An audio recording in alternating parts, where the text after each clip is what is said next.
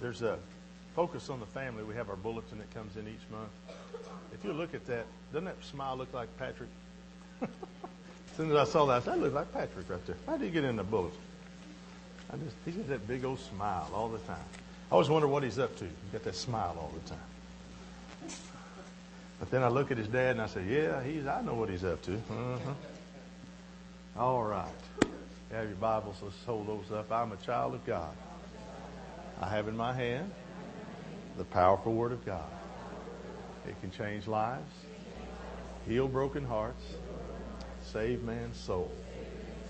Lord Jesus, today, speak to me. In Jesus' name, amen.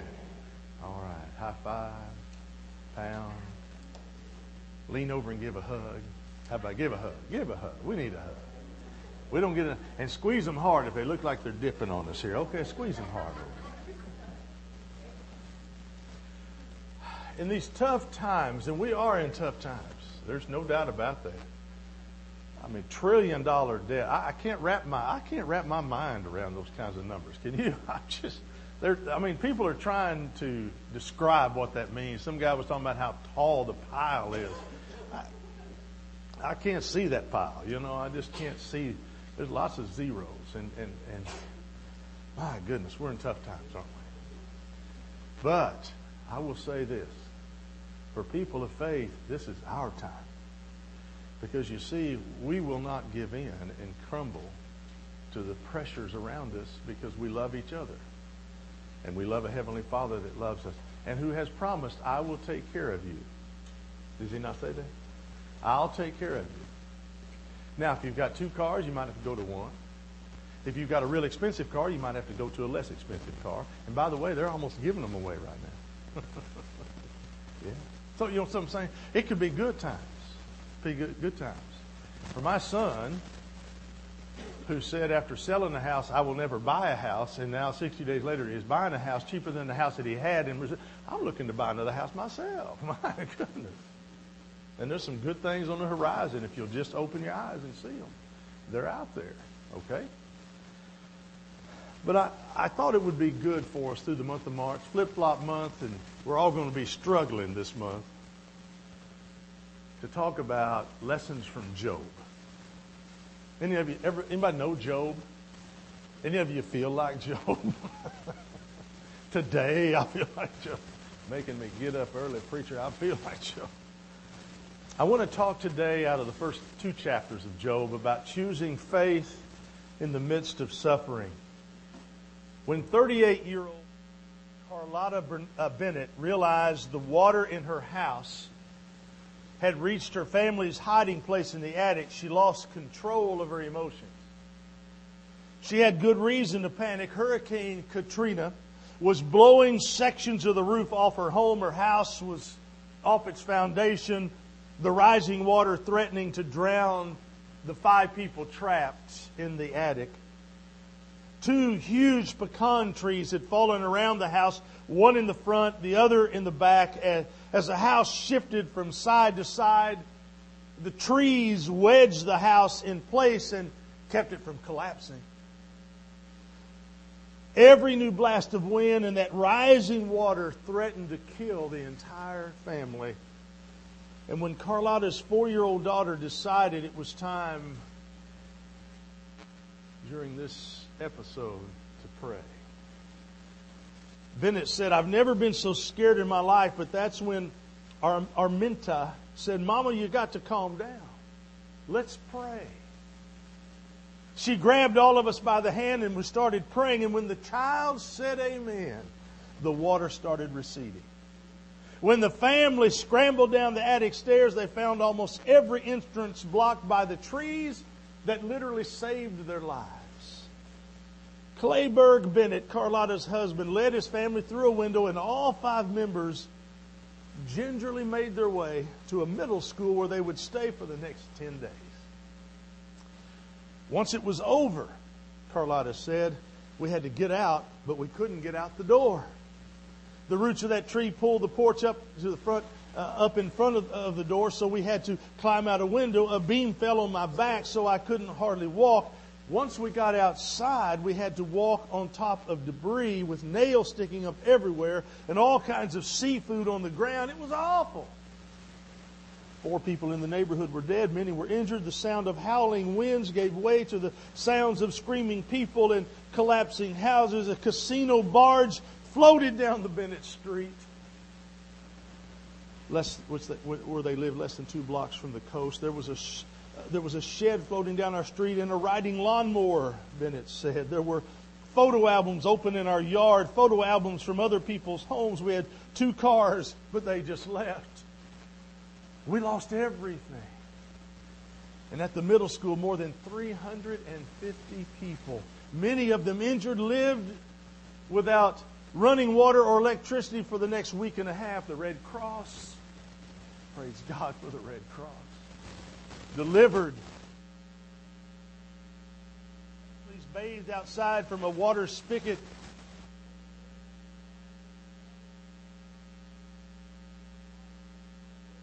Refused to flush. The conditions were becoming dangerously unhealthy. After five days, most of the families moved outside where they lived on the parking lot for five more days. And with their world in disarray and the fading hopes for a rescue, the Bennetts and other And in the face of such a disaster, it was the only thing they knew to do. People. Hurricanes and earthquakes and tornadoes, as long as humans and forces of nature have been doing battle. When the storms finally subside, there's another battle that rages. And it's the battle of the heart. And as people ask a very important question, why would the God who created, uh, created us allow so much suffering? Maybe you've asked that question. Thankfully, the Bible isn't afraid of the tough questions about suffering. One of the oldest stories that's recorded in history anchors in a heavy place in the Bible. And it's about the man named Job who undergoes so much suffering. No mother on earth would ever give her son that name, Job. You don't hear many kids named Job, do you? But we've never we've never forgotten Job, have we? In fact, the way we dealt with his suffering has been a source of strength ever since people began searching the Bible for answers. Job responded. He responded to this suffering with great faith. His story, his response leaves us with a very important question. And here's that question how will you respond when your world caves in? Will you dare choose faith? If you make the choice of faith, the battle with suffering is far from over. Like that waterlogged Bennett family in Biloxi, Mississippi, sometimes the biggest battle comes after the storm's passed. And in today's message, I want to give you three things that choosing faith won't do for those who suffer. And then I want to give you three things that choosing faith will do. Let's start with the will nots. First of all, choosing faith in the midst of suffering will not eliminate the pain. Job was nearly crushed by the pain of suffering. He tore his robe, shaved his head. Look at verse 20 of chapter 1. And he fell to the ground when he heard that his children had died in chapter 2 and verse 7, it, talks about his physical ailments were so, so painful, the, the boils that he had on his body, that he was using a, a broken piece of pottery to do homemade surgery. And yet, in the midst of such pain and heartache, Job issued some of the greatest statements of faith ever heard. Look at verse 21 of chapter 1.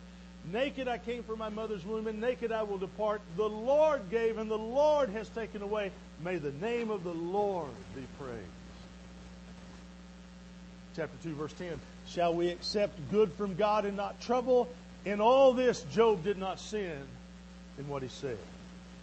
You see, people say, well, why does God allow things to happen to good people? It's all about sin in a nutshell, isn't it? And it's really about choice. When bad things happen to you,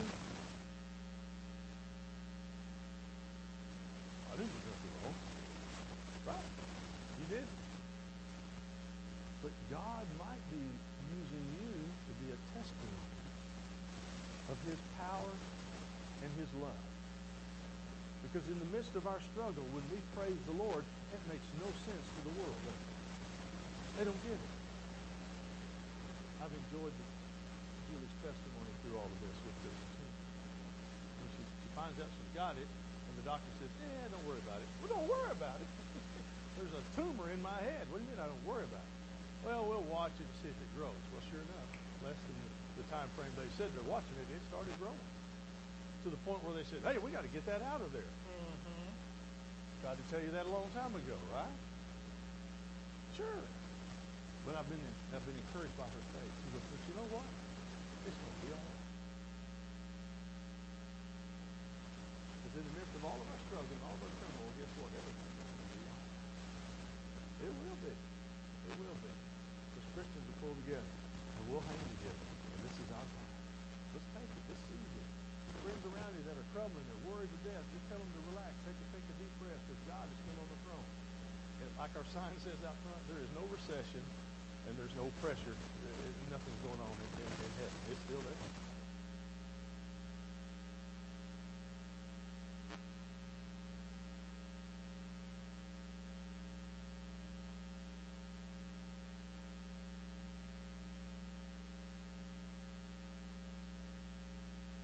on the wind behind them. Yeah. Is that you?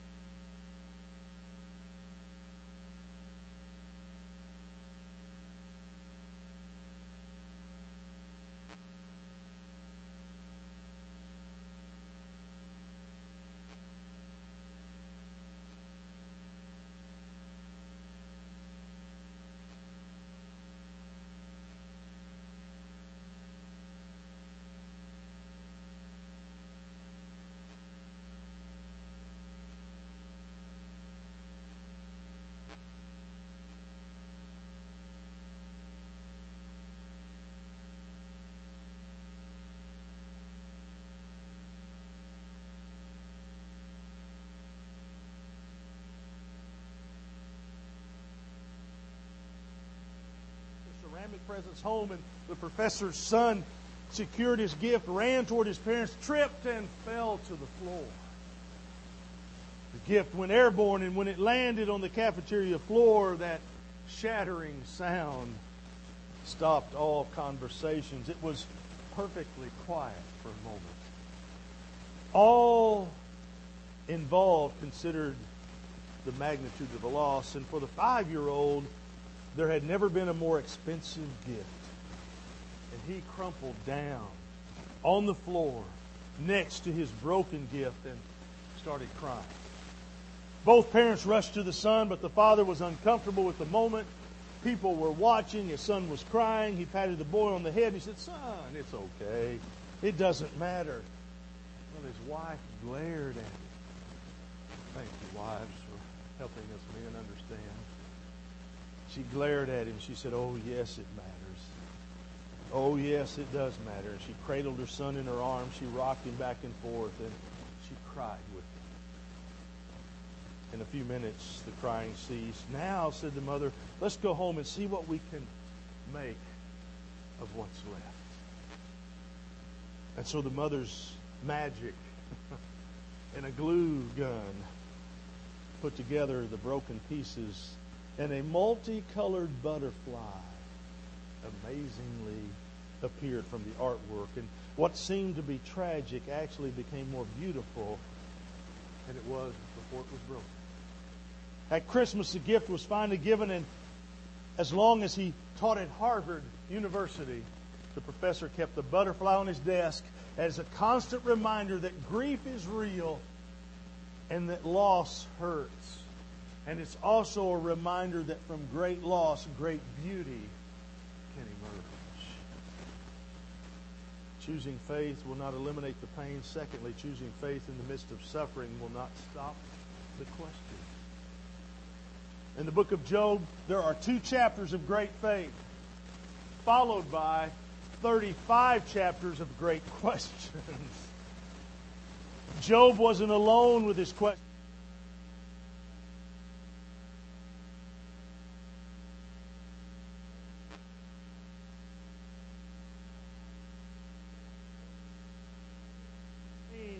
Uh, the prophet had said would be his. Remember how he began Psalm 13? How long, O Lord, will you forget me forever? How long will you hide your face from me? Ever felt that way? Paul wasted two years in a prison cell in Caesarea, and right in the middle of his best church planting days, he's thrown in prison. And maybe that's where he's learned that the Holy Spirit would take over uh, his desperate prayers when he had run out of painful words. You've maybe read these verses. If you haven't, here they are in Romans chapter 8. 26 and 27, it says, In the same way, the Spirit helps in our weakness. We do not know what we ought to pray for, but the Spirit Himself intercedes for us with groans that words cannot express. And He who searched our hearts knows the mind of the Spirit, because the Spirit intercedes for the saints in accordance with God's will. The question about suffering even reached the mouth of Jesus as he genuinely wrestled with that internal agony before the crucifixion. Must I really do this? In Luke 22, he says. But he says, and he's praying, it says his great drops of blood popped on his forehead. He would ask the question, Is there no other way? Choosing faith in the midst of suffering will not eliminate pain. It will not stop the question. And thirdly, it will not create a logical reason for your suffering. The book of Job presents one of the most unusual pictures in all the Bible. In the first chapter, God has a meeting, and who comes to the meeting but Satan himself? Satan is at the meeting, and they carry on a conversation and it's they're, they're, they're subject to this near flawless man named Job. And Satan inquires how that he might be tortured. And it was a test fit for the Roman Colosseum, and God Himself takes a seat to see how much of a beating the overpowered Job can take. And we don't like anything about this.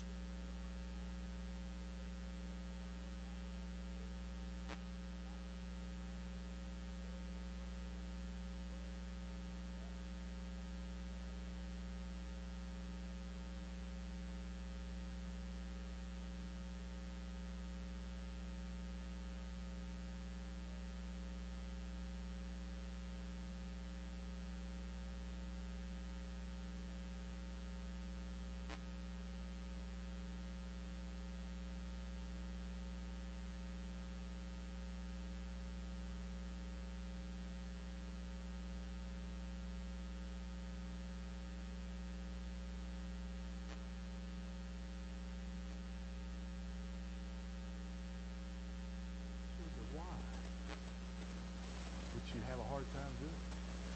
Or when you can accept the why.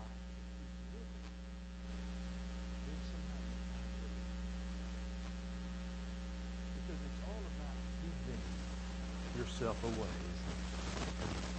The more you give yourself away, which is what you did to that loved one for so many years, as you begin to give yourself away again, then you find blessing. You find blessing. I'm going to ask you to do something for me over the next 11 weeks. May 15, 16, and 17. We've invited Mark Barrier. Many of you will remember Mark. He came a number of years ago. Did for several years did a spring Bible conference for us. And I, will never will forget this, the uh, Friday night. He said, "Come tomorrow morning, and I'll tell you who the Antichrist is." Well, we had a packed house, you know. But that's the type of teaching you'll get. It's going to be awesome. He's going to do some out of Isaiah and out of Psalms, and it's going to be awesome. But I want him to know that we're praying for him and encouraging him in these 11 weeks leading up to that. On the back table every Sunday, I'm going to have five cards already stamped, already addressed. If you'll take the envelope and the card, simply sign your name in there, maybe write him a little note that we're looking forward to him coming, praying for you, yada, yada, whatever you want to say. Then just drop that in the mail for me If you would do that. Pick those up. They're back there on the table by a little table tent that says prayer cards, Mark Barrier. Just pick them up, take them. Five of them. They'll have five every week. He'll get nearly 60 cards by the time he comes. And I'm just praying for good things to happen that weekend. You'll, it'll be a weekend you'll want to bring friends. You'll want to invite people to come.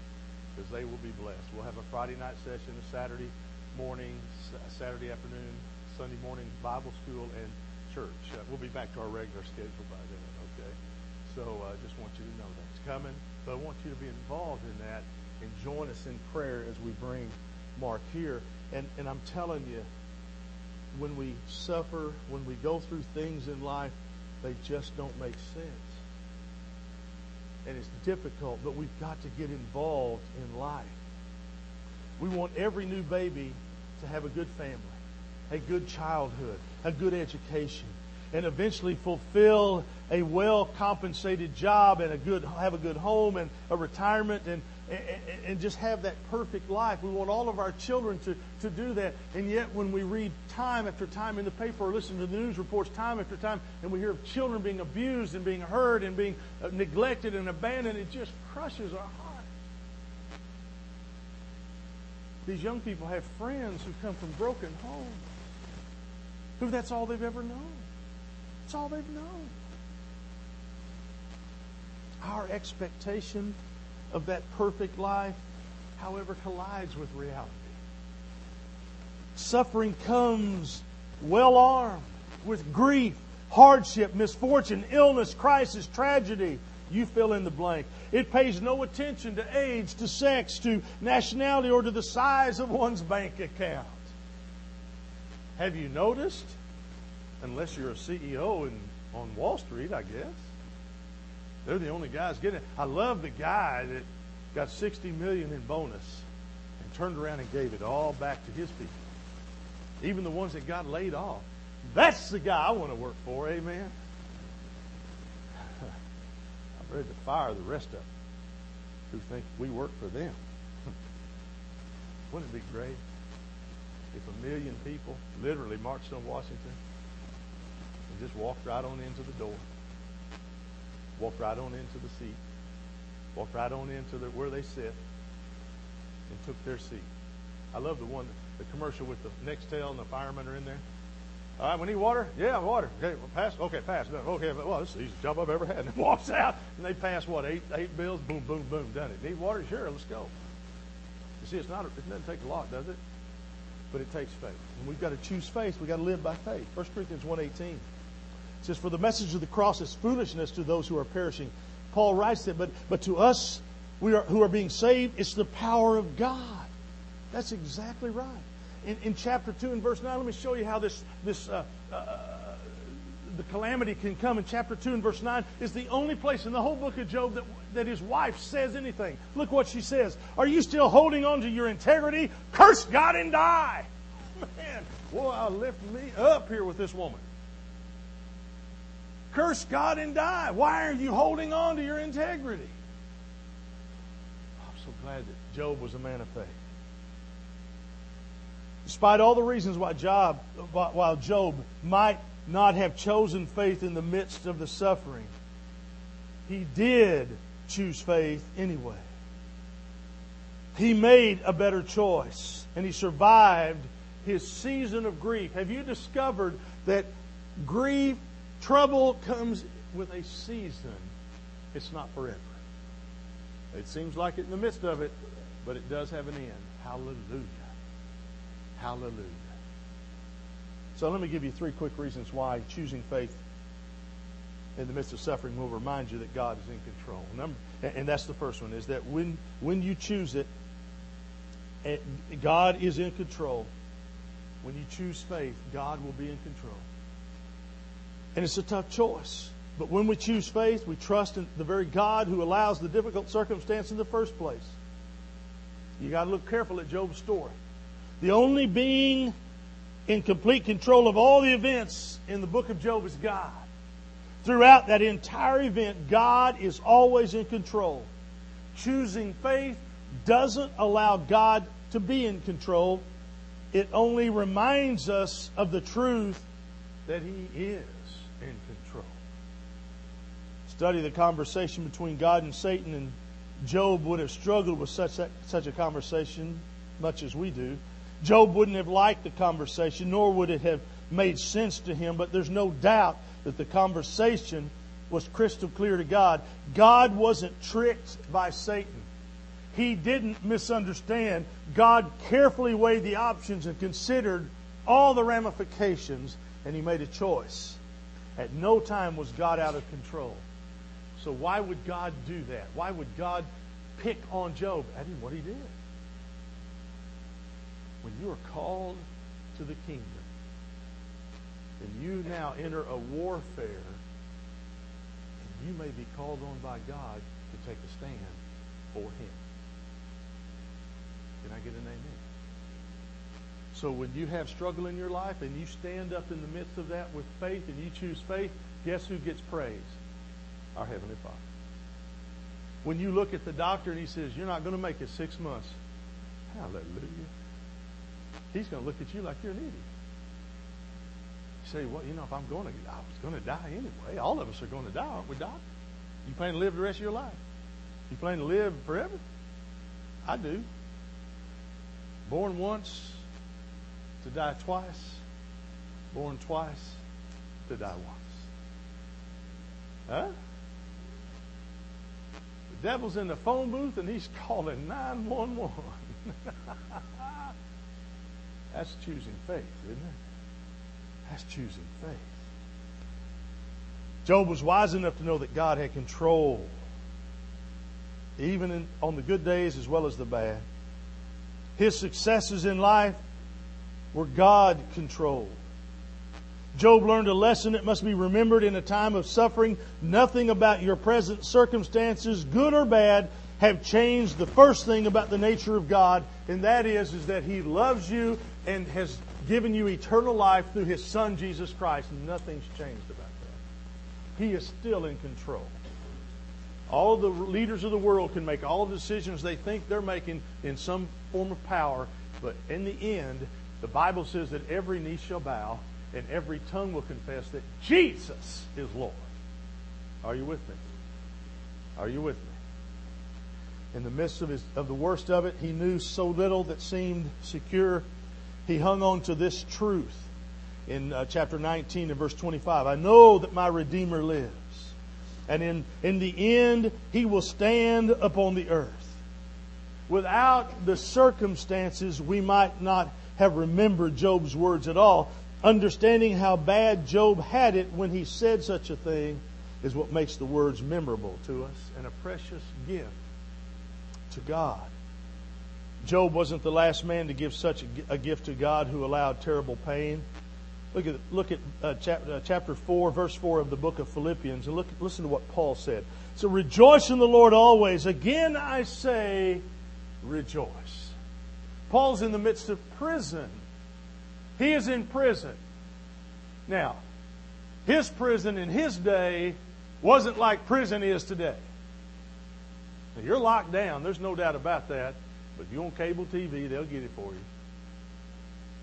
They'll bring you three meals a day. If you don't like it, well, they'll, they'll rewarm it up for you. If you need exercise, they'll make sure that you've got everything. in fact, they have a library there. You can get a you can get a law degree while you're in prison. Do you know that? That's true. That's true.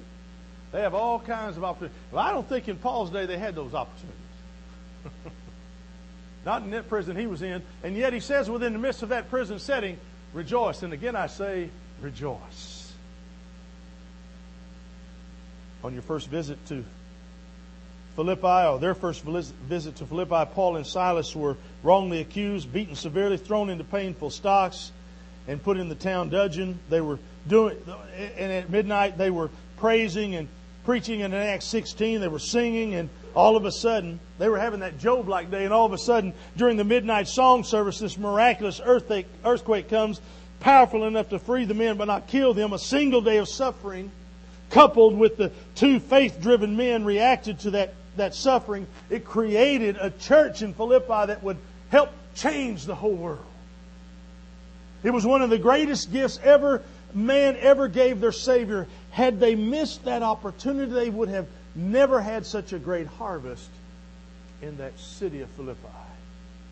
The ultimate gift of worship in the midst of suffering is watch Jesus as he struggles with the weight of the cross, the burden of the task, the unspeakable pain, and through it all, he committed the will of God to his heart, and he never let his spirit be committed anywhere else. If you're in the midst of suffering, you're also in the midst of an incredible opportunity. If you can worship now, the gift you give may be more valuable than it has ever been or ever will be again. I never will forget my father in law when he was laid off from a job of 25 years, same company. They sold out to a company in France, and he was turned loose like that when he was at the age of 52, uh, 53. They said, You're done. They gave him a year severance pay. Praise the Lord for that. And he came back to Tulsa. He was in Chicago. They moved back to Tulsa only to get here. And at 52 and 53, found out nobody really wants to hire you. So he ended up at, uh, at a linen service working the graveyard shift because that was all that was available. And at 53 years old, he's getting up at 4 in the morning to go to work. And, or getting home, I should say, at 4 in the morning from work. But he's working these crazy hours at, that, at his age and his health and all of that. And I saw him one time making a check out at the, at the dinner table, and I said, Howard, what, what are you doing there? He said, uh, he said, well, I'm making out a tithe check to the church. I said, well, hey, this was before he got the job, so you don't even have a job yet. He said, well, that's not important. What's important is that I need to give because God gave to me. Oh, what a lesson my father-in-law taught me about faith. He chose faith. The interesting thing is that he got ready to retire, fully retire.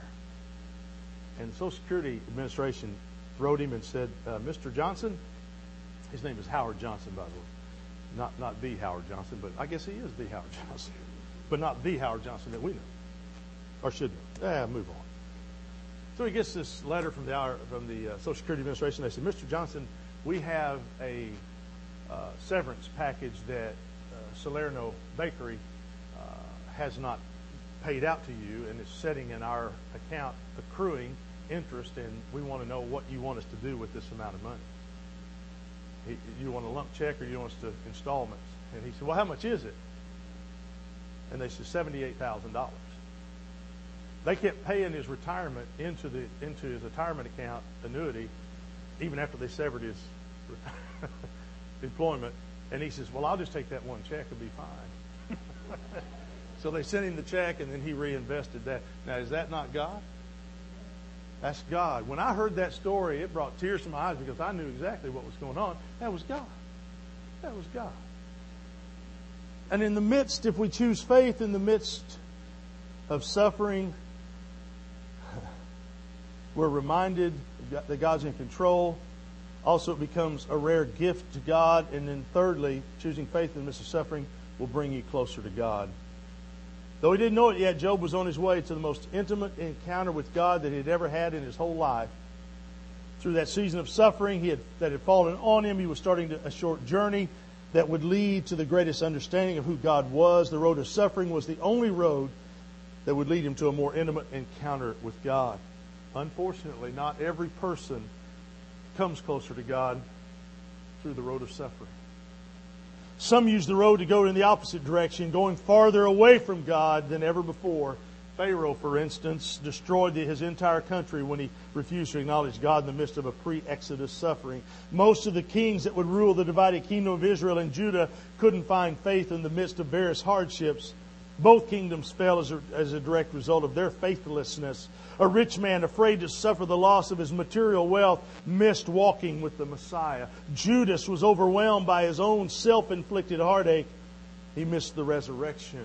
But for the, every lost opportunity, the Bible provides plenty of success stories. All the patriarchs, Abraham, Jacob, Joseph, uh, Moses, they suffered for decades before seeing how faithful God could be to those who simply would let go of the rope of, of faith. David became more than a king. He became the most beloved songwriter in the history of faith. The most of his great psalms came straight out of his seasons of suffering. After the heady days of popularity disappeared, the disciples knew suffering. But thankfully, they also found a life changing resurrection at the end of the worst weekend of their lives. To say that they learned more about God through that weekend would be an understatement. They found that the Jesus they followed was the confirmed Christ, the Son of God, a Messiah who faced great suffering and did it with great courage. Ever since those who suffered and looked for God have been finding hope in the Savior who died for them. Let me pick up on the final part of that story that I started with. For more than a week, the Bennetts suffered in a forgotten corner of Biloxi. The nation's focus was on the flooded New Orleans. Few reporters had waded the waters of the Mississippi to see the damage. However, one news team finally found the families living on a middle school parking lot. The pictures and the stories were soon beamed around the country. Reverend Matt Stacy, pastor of the Antioch Baptist Church in tiny Pavo, Georgia, decided it was time to act. He arranged for eight buses to pick up the hurricane victims and bring them to a Baptist assembly where 259 people found hot food, comfortable beds, and clean restrooms. Local schools and businesses began donating shoes, clothing, money, and food. It was heaven, Carlotta Bennett said of her arrival at the assembly in Northern, uh, uh Norman Park. That's all I've got to say. They had food waiting for us when, they, when we got there. They had a wheelchair waiting for me. The next day I had medicine. We had two beds and our own bathroom. They took care of us. They really did. We prayed for a miracle and it came. In time, the family found even better lodging at a local church and complete medical care. Eventually, the family hopes to be back in Biloxi, and, and, and hopefully they're there by now. Clayberg, the dad, uh, would return first. He, he hoped to find work in construction, was the job that he knew. But the family will be profoundly different when they're back on their feet in Biloxi again. They will be profoundly changed in a different way. Carlotta said it this way After this experience, we just changed our life. We found the Lord, and it was time. I saw my life flash before my eyes in that attic, and it was time. We, had, we did something different. Surrounded by the care they received in Georgia, the Bennett family prayed to receive Christ. They were baptized on September the 19th, three weeks to the day after they first walked away from the hurricane that changed their life. Carlotta says she'll never return to her job in a Biloxi casino, and she because it floated down her street. She says the entire family will be committed to Christ and they're going to be active in a local church. Listen to what she says. I just know I can't work in the casino again. No, sir. I can't work right. I can't work right now anyway. But once my back gets better, I'll just let the Lord guide me. He will take care of us. Worship team's going to come. We're going to close. Is God taking care of you? Are you so anxious about stuff in your life? Are you so anxious about things in your life that you need Christ to take care of? He's ready. Last week, I encouraged you to write something down on a piece of paper and bring it up and lay it foot of the cross. I've read through those. Wow. Wow. Wow. I hope you left it there. The things you wrote, I hope that you found the release this week. If no other time, this week you found that release. We're going to sing this song together. The team led us in it last week. I want you to sing the song. This time I want you to sing those words. You might say, well, I don't really know the tune yet. Fine, just read the words with them as they sing. But let those words penetrate you. Do you surrender to the Lord? And you are you ready to let your life be one that chooses faith? Father, I ask you this morning that you do a mighty work in your people here. God, that something miraculous happens. And Lord, they feel the presence of your Spirit moving in them. Father, we need to choose faith. The season of doubt, the season of struggle is upon us. May we stand firm. In Jesus' name. Amen. If you have a decision to make, would you we stand